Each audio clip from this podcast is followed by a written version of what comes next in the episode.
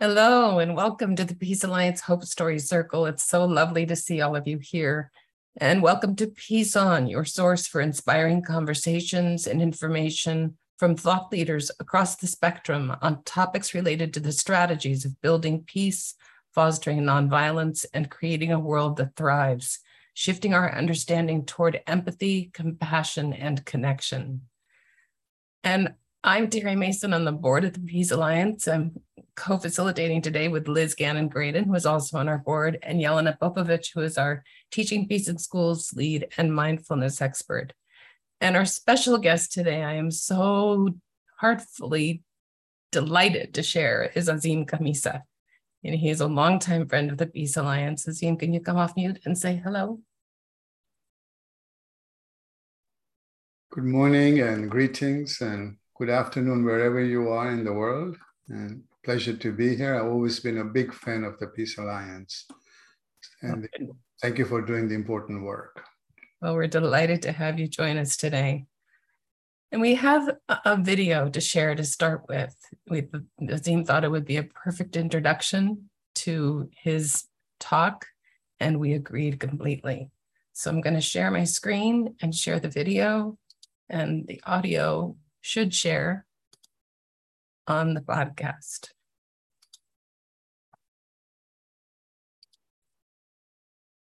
Time now for our Friday Making a Difference report and the story of a man whose capacity for forgiveness is astonishing. He suffered the worst loss a parent can ever face, and yet he decided to turn his grief into something positive for himself and a troubled young man. Here's NBC's John Larson. A documentary began the story like this 14 year old Tony Hicks shot and killed 20 year old Tara Khamisa. A 14 year old murders a promising young college student for the cost of a pizza and becomes the youngest child in California history charged as an adult with murder and gets life in prison. It was like a nuclear bomb going off in my heart. Azim Khamisa, the father of the victim, buried his only son Tariq according to their Muslim custom. He climbed down into the muddy grave. It had been raining and they lowered his son's body, wrapped in a white cloth, down into his open arms. Yeah, I didn't want to live there alone. I stayed there a long time. When something bad happens, it can stop that bad from happening to other people. But when he finally came up, he did something remarkable. It is wrong to lie, to cheat. First, he forgave the family of the killer. It was a defining moment in my life only through that forgiveness, which in turn helped Azim start the Tariq Khamisa Foundation, speaking together to more than a million children about the real pain of violence. Sometimes it scars the soul forever. Then Azim visited Tony Hicks, the killer, who had never had a father, and forgave him too. His forgiveness was some, wasn't something I expected. Now Azim is lobbying to have Tony released from prison early like he was his own son. And when he gets out of prison, what do you hope for him? We'll have a job for him at the foundation. So you're you're going to hire him. Absolutely. This is the killer of your son. Yes. Tony says now he knows what a real father is. I had a man forgive me for taking the life of his son. And he will work for that father and for many who maybe never had fathers someday, whether he gets out early or not. John Larson, NBC News, San Diego, California.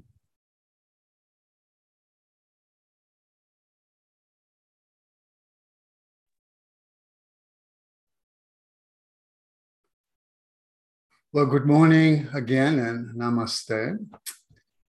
And uh, I thought I might start uh, with a prayer uh, from my tradition. I practice as a Sufi Muslim. Most of you know Sufis. Uh, Rumi is our famous Sufi. And I grew up as a Sufi and I still practice as a Sufi. So this prayer comes from that tradition. So I'll say it in Arabic first and then translate it. Bismillahirrahmanirrahim. Allahumma anta salam wa minka salam wa alayka jaw salam. حين ربنا بسلام وتكلنا جو سلام هينا ربنا بي سلام وتكلنا جو سلام وتكلنا دار salam. So in the name of Allah, the most beneficent and the most merciful, O Allah, O our Lord, Thou art the peace, from Thee is the peace, and to Thee returneth the peace.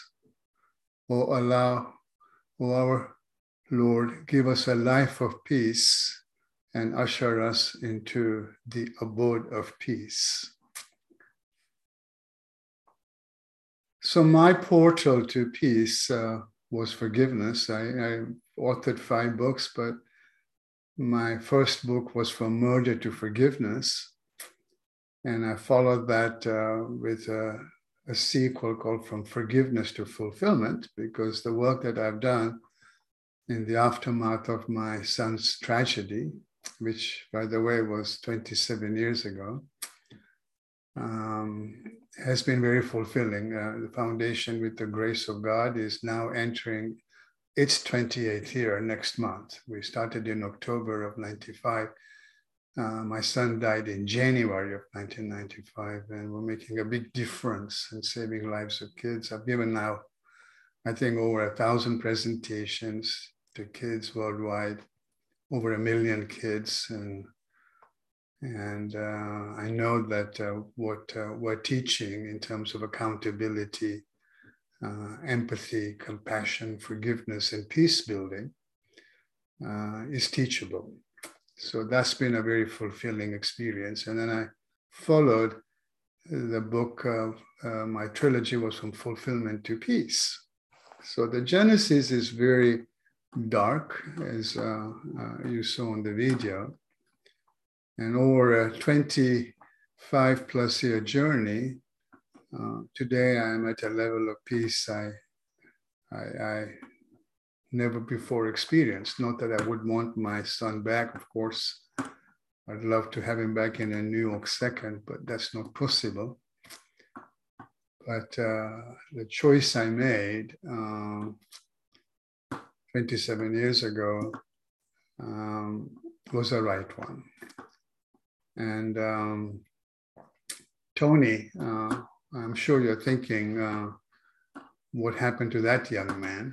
Uh, he turned 42 yesterday. And we were together speaking at a Rotary meeting in San Diego, where I live. And I met him when he was 19 and stayed in his life. Uh, and finally, he was released in 2019 and is now volunteering for the foundation like his grandfather, who is still with me, and I have for the last 27 years. And uh, if you met him, you wouldn't think that he spent, and he was 39 when he was released. So you wouldn't think that this young man that went to prison at the age of 14 and spent 25 years in prison which is a very dark space. I met him in, at the, you know, the new Folsom prison near Sacramento in, um, uh, in uh, five years after the tragedy in 2020. And I, and I do know that uh, prisons are very difficult places, very dark places. There's a lot of violence. There's a lot of segregation, and he suffered through all of that. But you wouldn't be able to tell him. He's uh, finished his uh, high school graduation when he was um, in prison, self taught himself. He's read a lot of books. He's always he's read the Torah, the Quran, the Bible. He always questioning me about Sufism and um, now he's uh, uh, working for a plumbing company that supports the foundation and uh, volunteers for the foundation. And I mean, we just uh, we speak a lot together, and I think you can see the power of him on stage when he says, uh, "When I was 11, I joined a gang. When I was 14, I um, killed Mr. Khamisa's son. I've been I spent umpteen years in prison. I wish I could turn the clock back." And think about how many 11 years old in the audience that are thinking about joining again will change their mind. The foundation reaches 20, 30,000 kids every year. So we're excited to have him as part of the story. And Tony actually wrote the foreword to my last book, which was From Fulfillment to Peace. But uh, and I want to go back to I keep an active journal, and and I think that uh, that uh, and I continue to write in my journal, and it was a a big part of my healing process. And I remember soon after Tariq died, I put a, I wrote in my journal that there's nothing quite so painful as a broken heart. It's nothing quite so painful as a broken heart, but a broken heart is an open heart. If one can learn to live with an open heart, gentle transformations begin to manifest. And I am uh, amazed at everything that has manifested in my life as a result of the choice I made 27 years ago, beyond my wildest dreams. And I think that more people would get the benefits of forgiveness, uh, I think we would see more forgiveness in the world. And of course, I think it would create more compassion and empathy, as Terry opened, you know, the comments today, and more peace.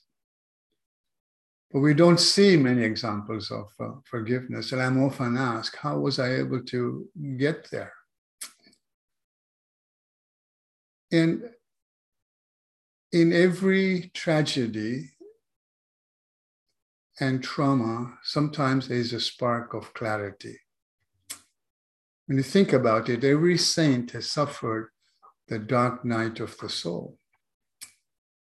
And of course, that was the dark night of my soul. And I started to meditate when I was 20. You know, my mom was very spiritual. My dad was a businessman. I grew up with equal emphasis on my spiritual life and my career. And uh, I lost Tariq in my early 40s. So I had a pretty strong yeah, I used to meditate an hour a day. Now my practice is two hours a day. And I remember that when I found out that Tariq had been shot and killed, uh, I was in my kitchen. I lost strength in both of my legs as I fell to the floor, curled up into a ball. I hit my head against the refrigerator and the pain was so excruciating. I don't really have the words for it. I often say it felt like a nuclear bomb that had gone off in my heart. That I had my first out of body experience. And I've read when victims go through deep trauma or tragedy, they often leave their body because you can't be in your body. The pain is overwhelming. And I believe in God and I believe I went into the loving arms of, of God. I don't remember how long I was gone for. And God held me in an embrace for what seemed like a long time. And when the explosion subsided, He sent me back to my body with the wisdom that there are victims at both ends of the gun. Now, that didn't come from my intellect. I don't think us mortals are capable of it, or my loving heart. Rather, it was a download from a higher power. And I didn't really recognize that wisdom till a few months later. Because my best friend was with me after I found out I lived by myself, after I'd made some very difficult calls to his mom. Tariq had a very special relationship with his mother. I have a very special relationship with my mom. Unfortunately, she passed uh, in 2017. Still miss her. Um, and many of you can relate. Uh, and you know, it's one of the hardest things I've done. I mean, how do you tell a mother she's never going to see her son again? Or give him a hug or hear him laugh? Uh, and then call my parents and my daughter. And then I call my best friend and he says, Don't do anything, we'll be right there. And his wife went to get Tariq's girlfriend, Jennifer, because they had just gotten engaged and moved in together. And I was alone with my buddy, and he says, Whoever these kids are that killed Tariq, because we had, uh, there were eyewitnesses, uh, I hope they fry in hell. And my response was, I don't see it that way. I see that there are victims at both ends of the gun. And this is an hour and a half after I found out. And I know he broke down and cried. He said, as if somebody killed Adam, which was his son, not only would I want the killer, I'd want the whole clan. I never went there. And later, nine months later, I'd learned a lot about gangs and crime and drugs and alcohol. And I was shocked. 100 shootings a day. We lose a youth every hour. We just went through Uvalde. Sandy Hook, six and seven years old, 20 of them well, killed in automatic gunfire. Nine and 10 years, 19 of them in Uvalde, in the richest nation in the world. And the question I ask is how did we get here? We like to think we are a civil society. But children killing children is not a mark of a civil society. And I felt we were not doing enough to save lives of our young children. And I'm a first generation American citizen. I love the country. There's a lot of good here. I'm not knocking it, but when it comes to violence, we are a very poor example. And I immigrated here almost 50 years ago thinking my children would be safer because I was in Kenya and we were a minority there. And targeted. I'm sure some of you know the story about Idi Amin. Um, so it's ironic that Tariq was actually killed on a street, on a city and a country I'd picked for him. But I felt as an American citizen, and I'm proud to be one, I'm sure you all are, that I must take my share of the responsibility for the bullet that took my son's life. Why? Because he was an American child. 14. You should be playing with toys and not guns.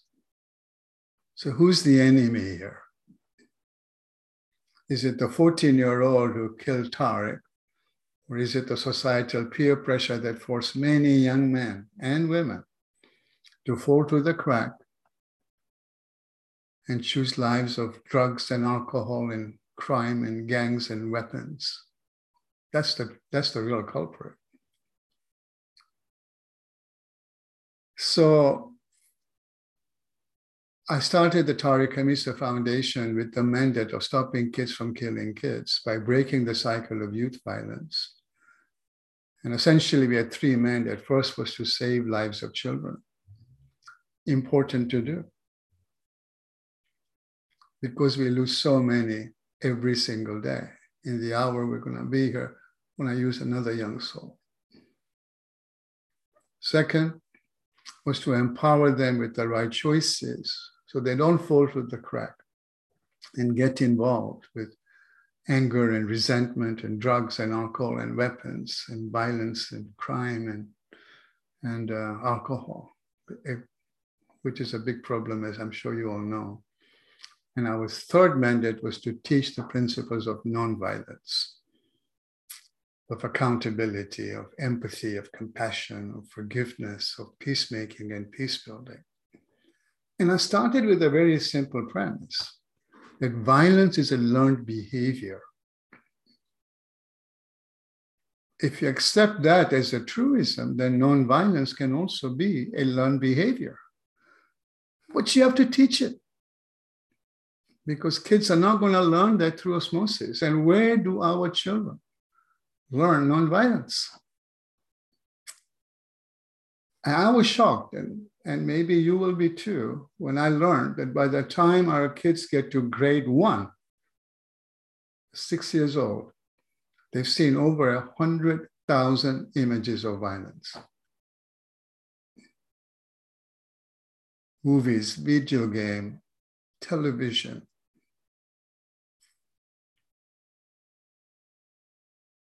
They see violence everywhere. And when I show up with the grandfather in schools and we're introduced, this man's grandson killed this man's son, and here they are together in the spirit of forgiveness, compassion, and brotherhood, it's the first time they've seen an alternative to violence. And we don't start till fourth grade. That they see an alternative to violence because primarily most of their condition that violence begets more violence. Well, we break that mold.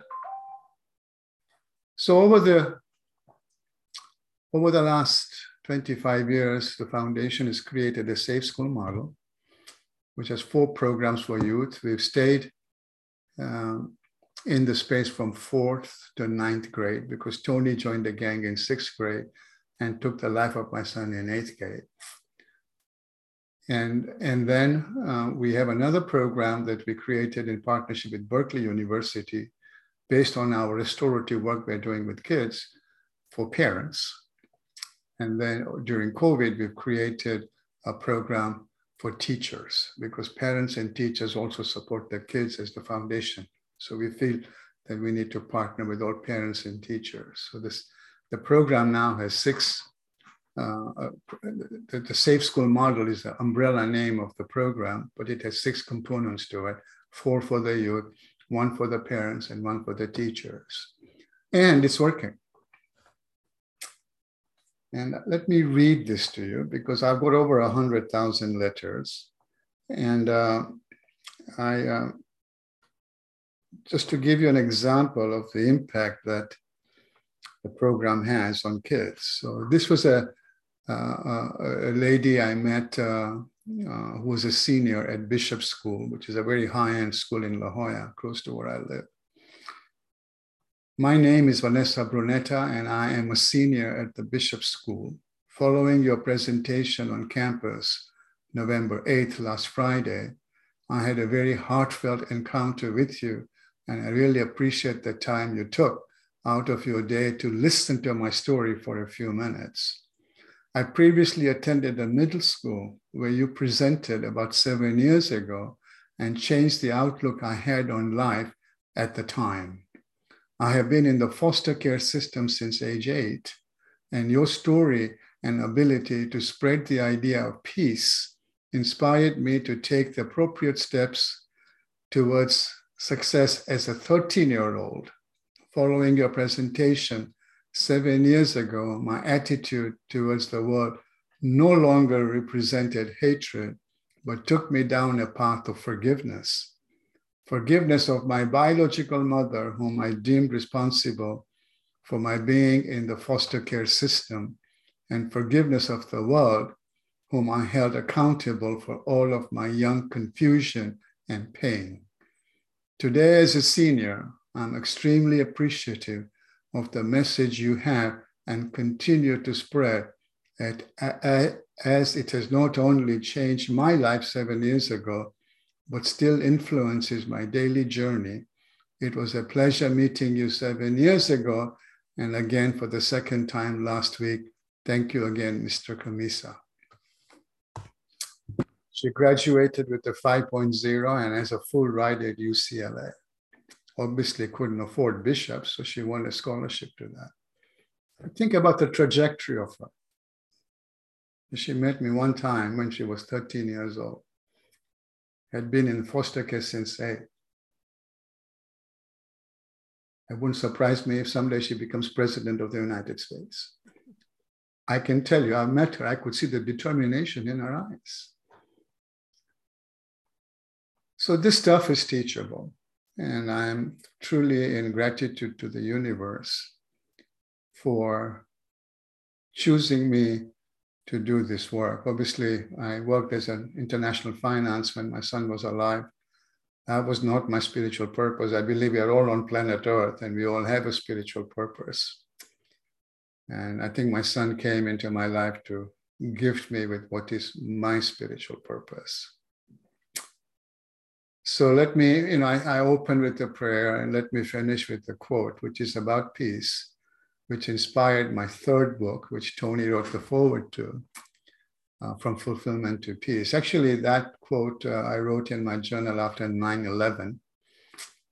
Uh, we all remember 9 11, and we just had an anniversary.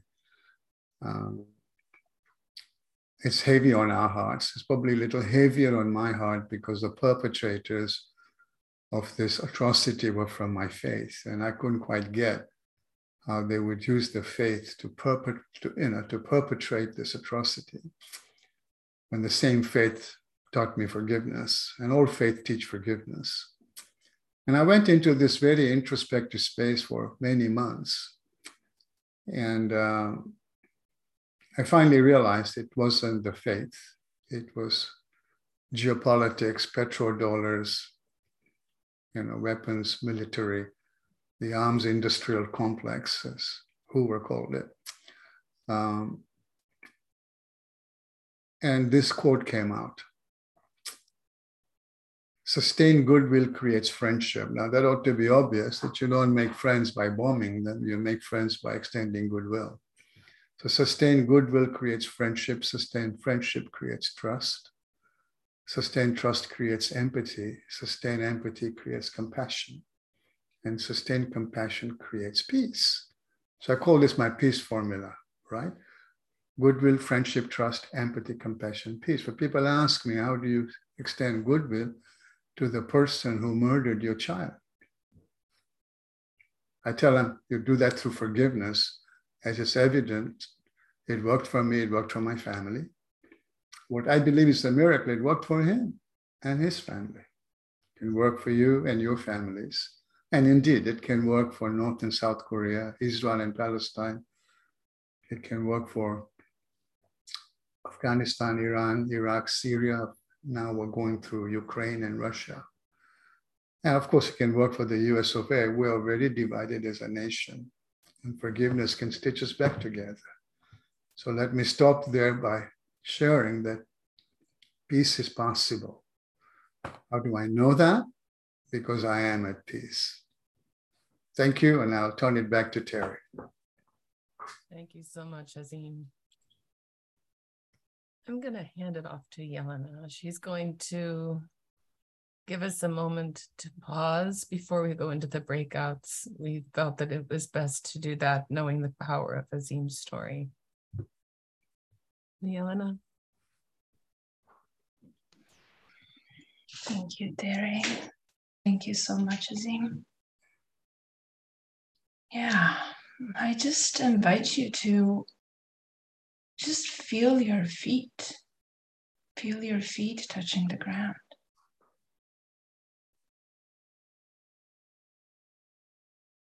And just allow yourself to pause.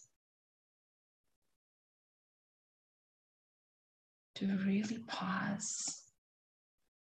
There is sacredness in that.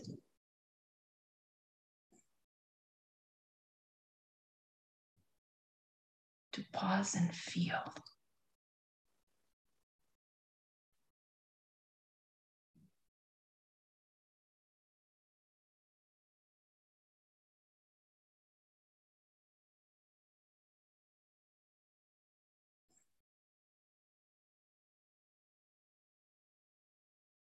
Feel into Azim's story. Feel into your experience of that story.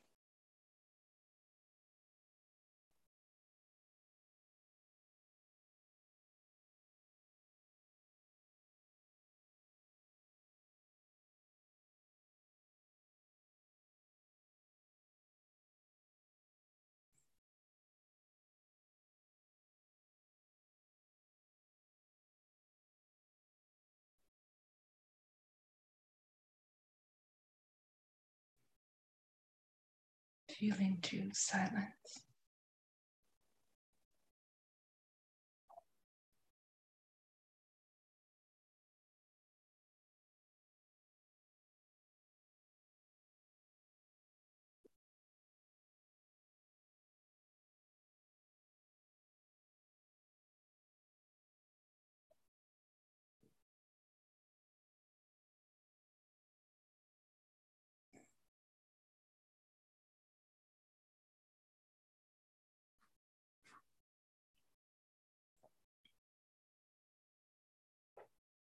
It's supportive for you, you might want to feel your heart.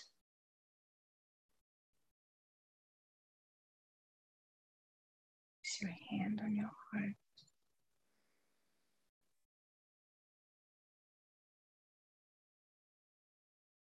If it is supportive for you, you might want to take some breaths that feel soothing for you.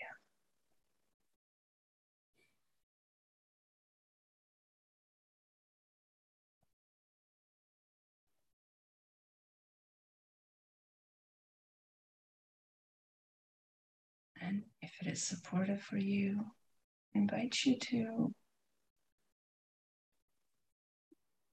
even say, may this suffering awaken, awakens compassion.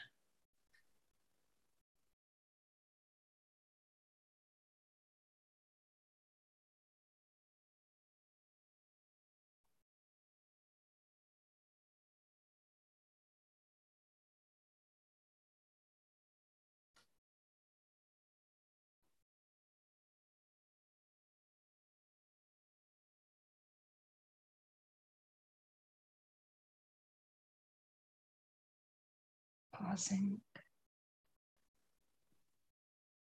to feel and to be with it all.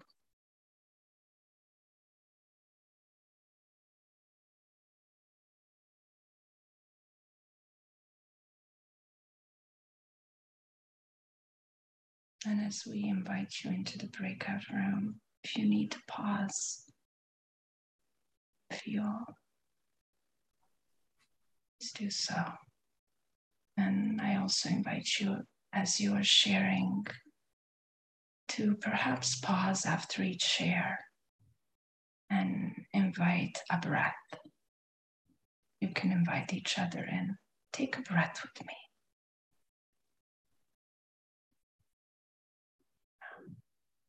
I know Terry will talk more about um, our guidelines for the breakouts, but yeah, thread gently, be gentle, kind to, to yourself and to each other. Your hearts are open right now. Thank you. Thank you, Yana. Liz, do you have an inquiry you'd like to share for the group to go into the breakout rooms with? Yes. Thank you, Yelena. And Azim, thank you so much for the gift of your life and, um, and your willingness to share your story.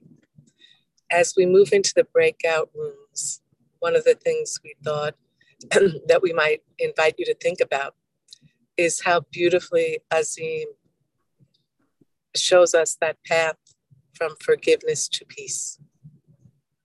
And we invite you to think about a time when forgiveness in your life was either offered by you or offered to you in a way that brought you a sense of peace. And so we invite you to think as you respond to Azim's story um, about that notion. Was there ever a time in your life when you forgiveness was either offered by you or to you in a way that shifted you into a place of greater peace. And um, and Terry will, as I said, explain kind of how we move into the rooms and hold that conversation. Thank you, Liz. So when we go into the rooms, we'd like you to speak from your heart, to listen with your heart, to say just enough so that others have an opportunity to share. And if you don't feel inspired to speak, to give the gift of listening. And keep confidentiality when we come back together in the big room. Feel free to share your own story. But if another story is one that moved you, speak to the themes of that story and not the details so that it won't be public on the podcast. So I try to put three people in a room and we'll see how it goes. And we'll be back in about 10 minutes or so. So I'm going to pause the recording and we'll be back together again shortly.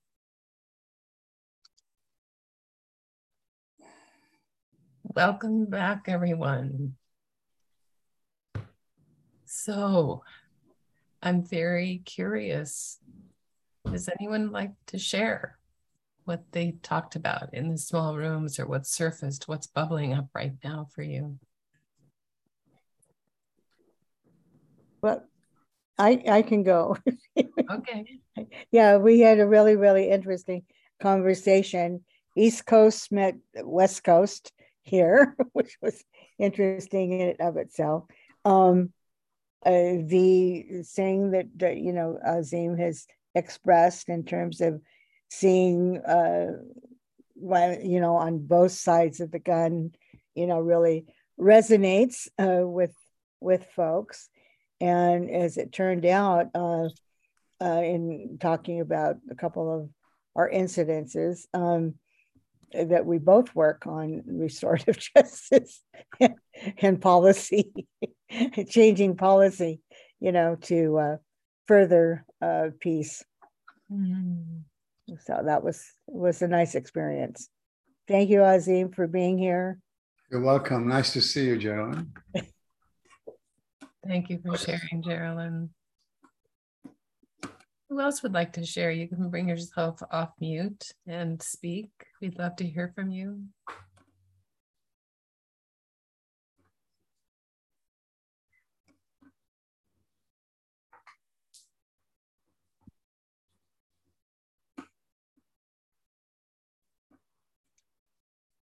Anyone feeling inspired?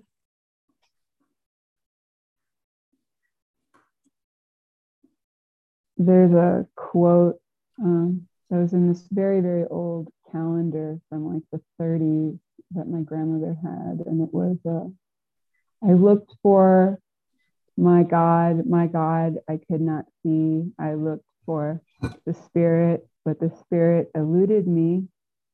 I looked for my brother and I found all three. And um, that just is in my head right now. It just appeared probably because we're talking so much about empathy and compassion and greater society transforming and I don't know, it's cool to be here. I um, really appreciate this space. Um, I was at the Human Trafficking Conference the other day and it kind of came up just the, the pervasiveness of violence and that Azim was talking about. But what I what I've learned, what I see, what I believe is that this violence has been there.